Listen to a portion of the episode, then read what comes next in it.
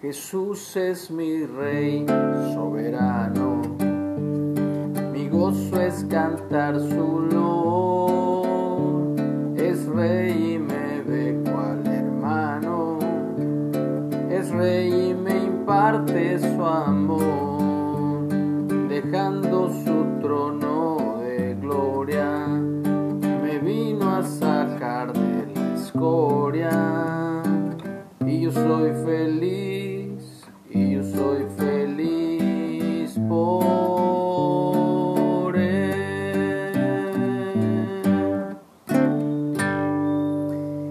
Gracias a Dios porque Él nos hace feliz. No podemos estar tristes si tenemos a Cristo, a Jesús, a Yeshua en nuestras vidas.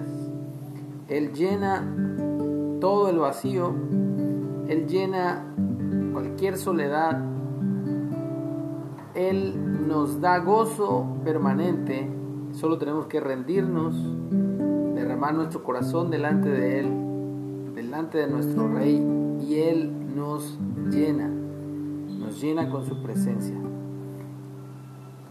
Estamos leyendo cada mañana el libro o Evangelio de Mateo o Leví.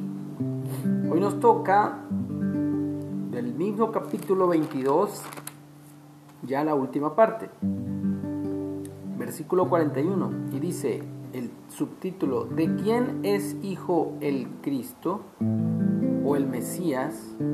Traducido al español, el ungido. Y estando juntos los fariseos, ahora Jesús les pregunta,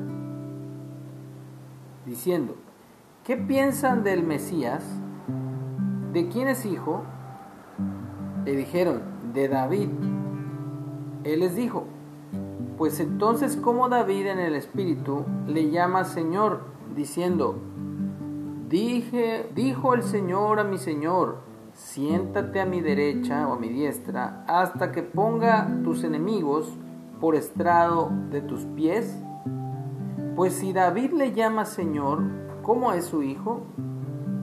Y nadie le podía responder palabra, ni osó alguno desde aquel día preguntarle más. Veníamos leyendo cómo venían los fariseos, los saduceos, los ancianos, los herodianos y todo un montón de religiosos cuestionando a Jesús por todo lo que hacía. Llega un momento donde Jesús les responde y los confronta y no le saben, no saben ni qué decir. Se hacen a los loquitos, le dicen que no saben ellos y aquello y lo otro. Y, y bueno, yo creo que hoy día pasa algo muy similar cuando de repente comenzamos a trabajar para el Señor, cuando de repente empezamos a hacer cosas que traen gloria a Dios, los líderes religiosos se empiezan a, a sentir como si, como si fuera competencia, como que podemos desplazarlos. Esa ha sido mi experiencia eh, a lo largo de mi vida ministerial y es una tontería porque uno no está en busca de, de competencia ni de ver quién es mejor, ni de a quién sigue más la gente, ni de robarse ovejas, ni mucho menos de estar en problema con nadie, con ningún líder, eh, ni compararse, es la palabra que quería yo, compararse con nadie. Todos somos eh, importantes en el reino de Dios. Hay gente que piensa que no, no, no, nadie es importante, nadie es indispensable. La verdad que todos somos importantes y todos somos necesarios en el cuerpo. Yo platicando con una persona muy cercana a mí, le comentaba eso, porque literalmente vuelve a pasar, ah, quieres venir a mandar, quieres venir a, imponer, y no hay nada de eso, al menos en mi corazón no hay nada de eso. Eh, pero bueno, cada quien habla de lo que abunda en su corazón, y si estamos viendo a los demás como competencia, yo creo que estamos mal porque dentro del cuerpo de Cristo, dentro del cuerpo de Dios, dentro de la gran familia de Dios, todos tenemos llamados diferentes y la idea es edificar, edificar. Están los que exhortan, están los que de alguna manera motivan, están los que de alguna forma administran y bueno, somos un cuerpo donde algunos son ojos, otros son manos y todos los miembros son importantes. No podemos decir, ah, no, la mano no es indispensable. Sí, todo es indispensable. Todo y todos somos indispensables en el sentido de que Dios nos ha eh, dado de su espíritu y eso, de eso es lo que hablamos, de la palabra que habita en nosotros, no hablamos de otras cosas. Así que aquí Jesús pues está sobre el mismo tema, de que vean que Él, la autoridad que tiene, no se la da ningún sistema religioso. Y les pregunta directamente a ellos, bueno, a los, a los religiosos, ¿qué piensan? Hagan de cuenta que les está diciendo, ¿qué piensan de mí? Porque Él es el ungido de Dios. Llega un punto donde les dice, bueno, y como David en el espíritu le llama Señor, diciendo, dijo el Señor a mi Señor, siéntate a mi derecha, hasta que ponga a tus enemigos por estrado de tus pies. Y algo tan simple, ellos no pueden responder. Dice, y nadie le podía responder palabra, ni osó alguno desde aquel día preguntarle más. Y así a veces las personas no nos pueden responder por qué actúan como actúan.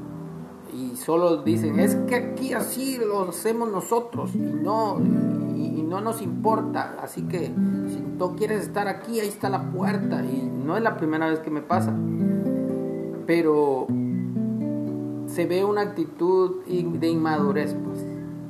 Así que oramos por todas las personas que están en eminencia, eh, tanto a nivel político como a nivel religioso, y en cualquier área de, autoridad, que el Señor les muestre eh,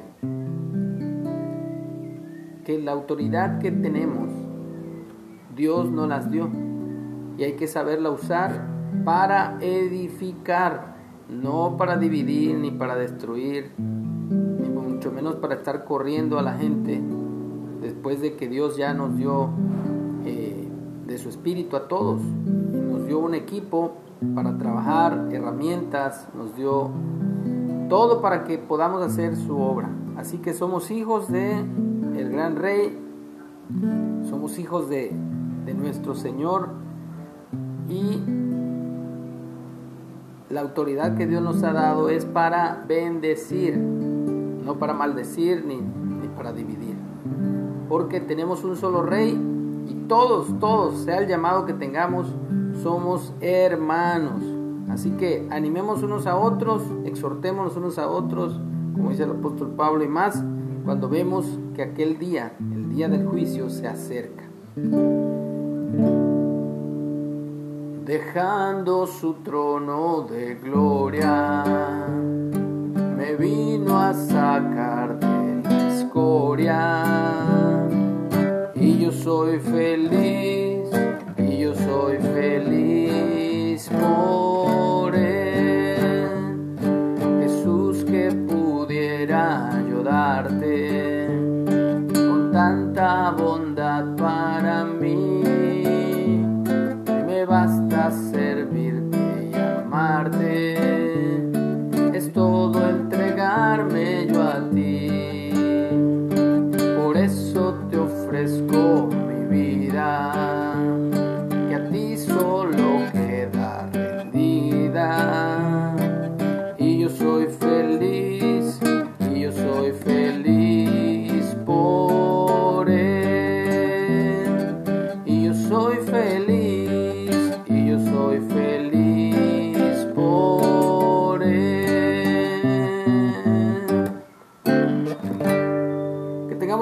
día.